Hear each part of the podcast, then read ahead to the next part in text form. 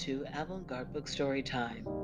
Today I'll be reading The 1619 Project Born on the Water. This book was written by Nikole Hannah Jones and Renée Watson. It was illustrated by Nikkolas Smith. If you have the book, you can follow along.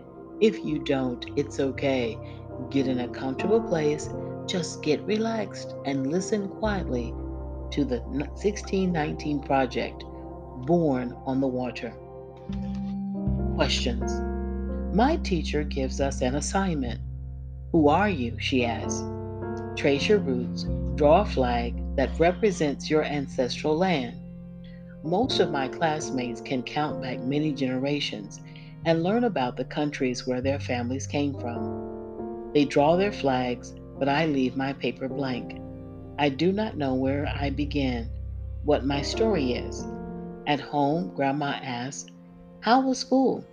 I tell her about the assignment, how I couldn't finish it, how I can only count back three generations here in this country where my parents, my grandparents, and my great grandparents were born. But before that, I do not know. I tell her that I am ashamed. Grandma gathers the whole family, says, Come, let me tell you our beginning. Let me tell you where we're from. What Grandma tells me.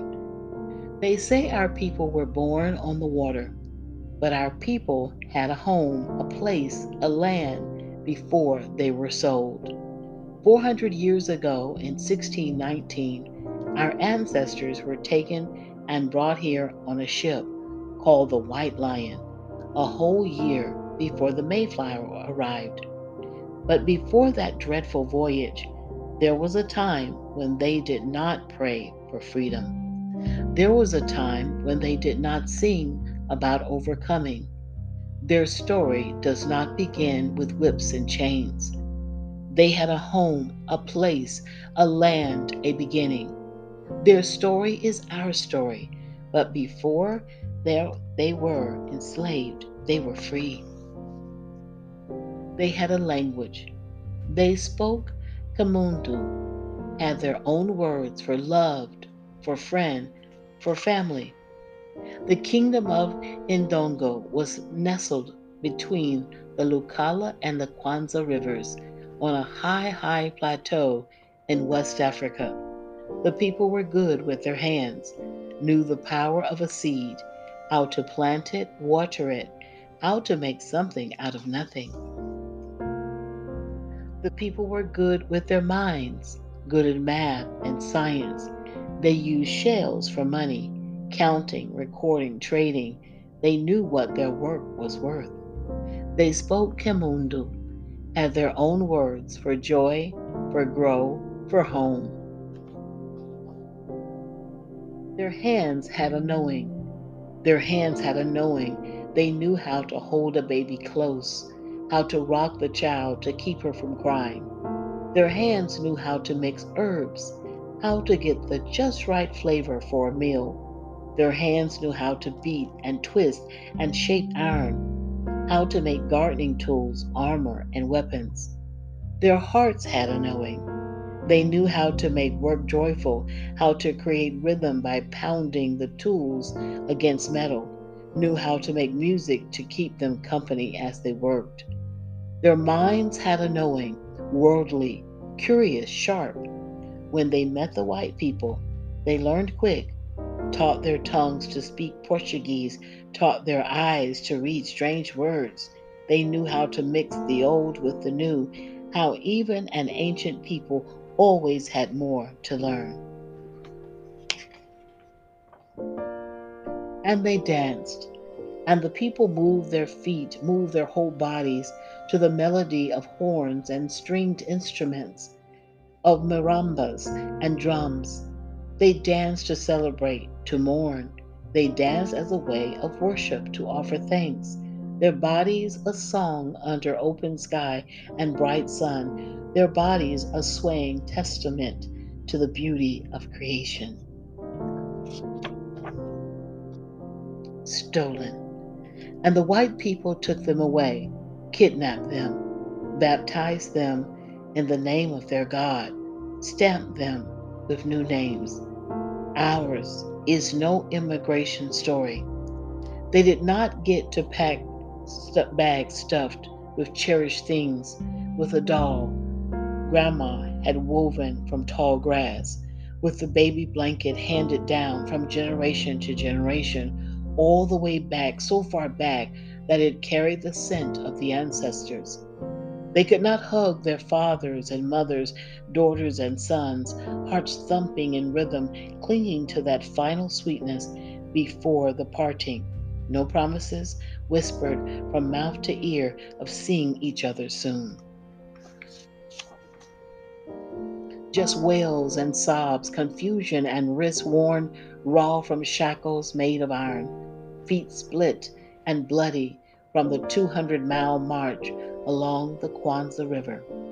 They had no things, but they had their minds, the old ways, the harvest songs, the just right mix of herbs etched in their memories.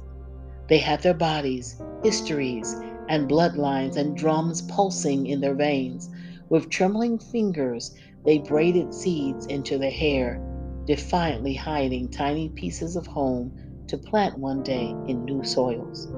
No matter what some say, the people fought, and the white people took them away anyway, forced them into the bottom of an evil ship to sail to a new world they had no desire to see.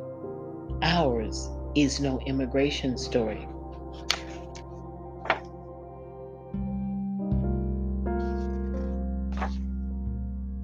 The White Lion.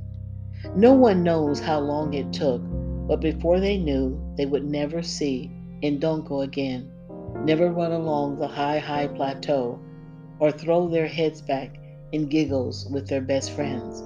Maybe it was the second month or the third when they had not seen their land or any land for so many days they could no longer count. Some could not bear the pain. They refused to eat. Their mouths, they shut their mouths until their hearts gave out. Others tossed themselves into the teal eternity of the Atlantic Ocean, swimming one last time with the ancestors. Sickness and hunger, filth and cruelty took the others, almost half. But those who did not die resolved to live, no matter what. Packed in dark mis- misery, strangers chained together, head to feet, hip to hip, in the bottom of a ship, called the White Lion. They saw that these strangers, men, women, children, kidnapped too, from many villages, these were their people now. These many people became one people, a new people. And that is why the people say, We were born on the water. We come from the people who refuse to die. Point Comfort. Finally, the ship stopped moving and the people were dragged to the deck. They closed their eyes against the light of a sun they had not seen since Mother Africa's coast. They closed their eyes against the sight of a land that was not theirs. They cried a silent cry as white men spoke strange words talking about their bodies, and with a handshake traded another's child, another's mama and daddy. 20 to 30 beloved human beings in all for a few pounds of food and drink. 400 years ago, in the year 1619, the white people called this land Virginia, a sweet sounding word for a place of such pain, a sweet sounding word for the place where American slavery began. Tobacco fields. From sunup to sundown, the people worked the fields, growing and harvesting tobacco. The crops were sold to Europe, bringing wealth to Virginia, but the enslaved people did not get anything in return for their labor. The people worked and worked. When the people grew weary, they remembered their yesterdays, remembered their songs from Ndongo, sang them to ease their spirits. As they sang, they looked into the future, hoped for better days, planted prayers into the heavens, praying, praying, praying for freedom. How to make a home.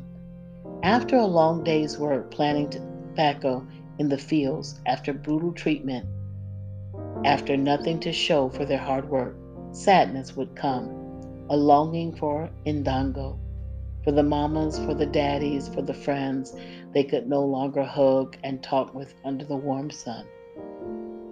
We are in a strange land, they said, but we are here and we will make this home.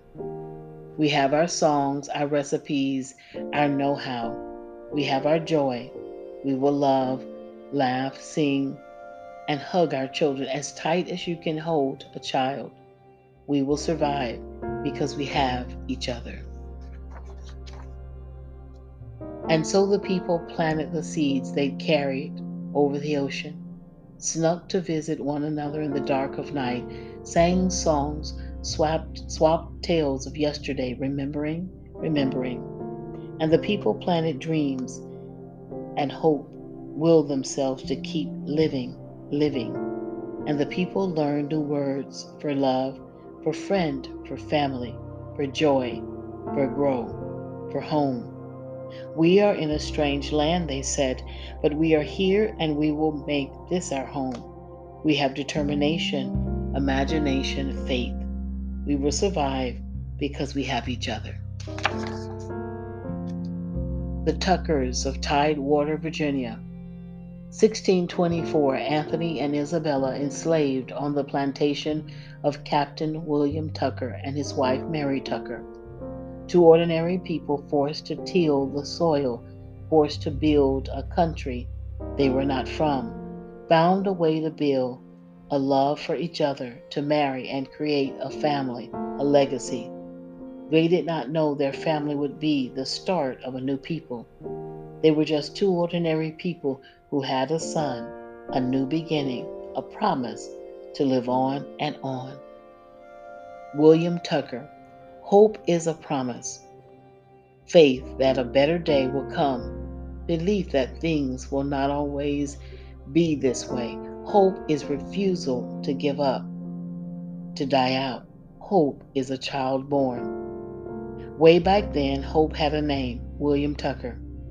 He was born to ordinary people, a man and a woman who were not free, but who believed in freedom, who were not free, but believed that one day freedom would come even if they never saw it. These two ordinary people gave life to an extraordinary child, a child not of Africa, a child not of Europe, nor of the native peoples already here, but a child of the new people formed on the water the first black child born in the land they would that would become the United States, the first truly American child. Resist.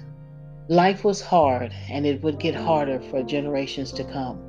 White people told the people they were not human, that the people were things to be bought and sold and given as gifts alongside horses and chairs.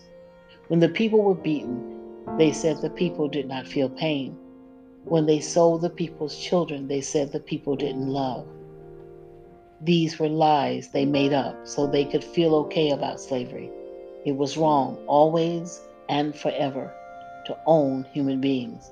It is wrong, always and forever, to treat human beings like things. The people fought back.